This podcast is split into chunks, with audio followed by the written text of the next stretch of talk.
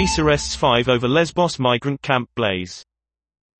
Most of the 12,000 who fled the fire on the Greek island last week are still sleeping rough.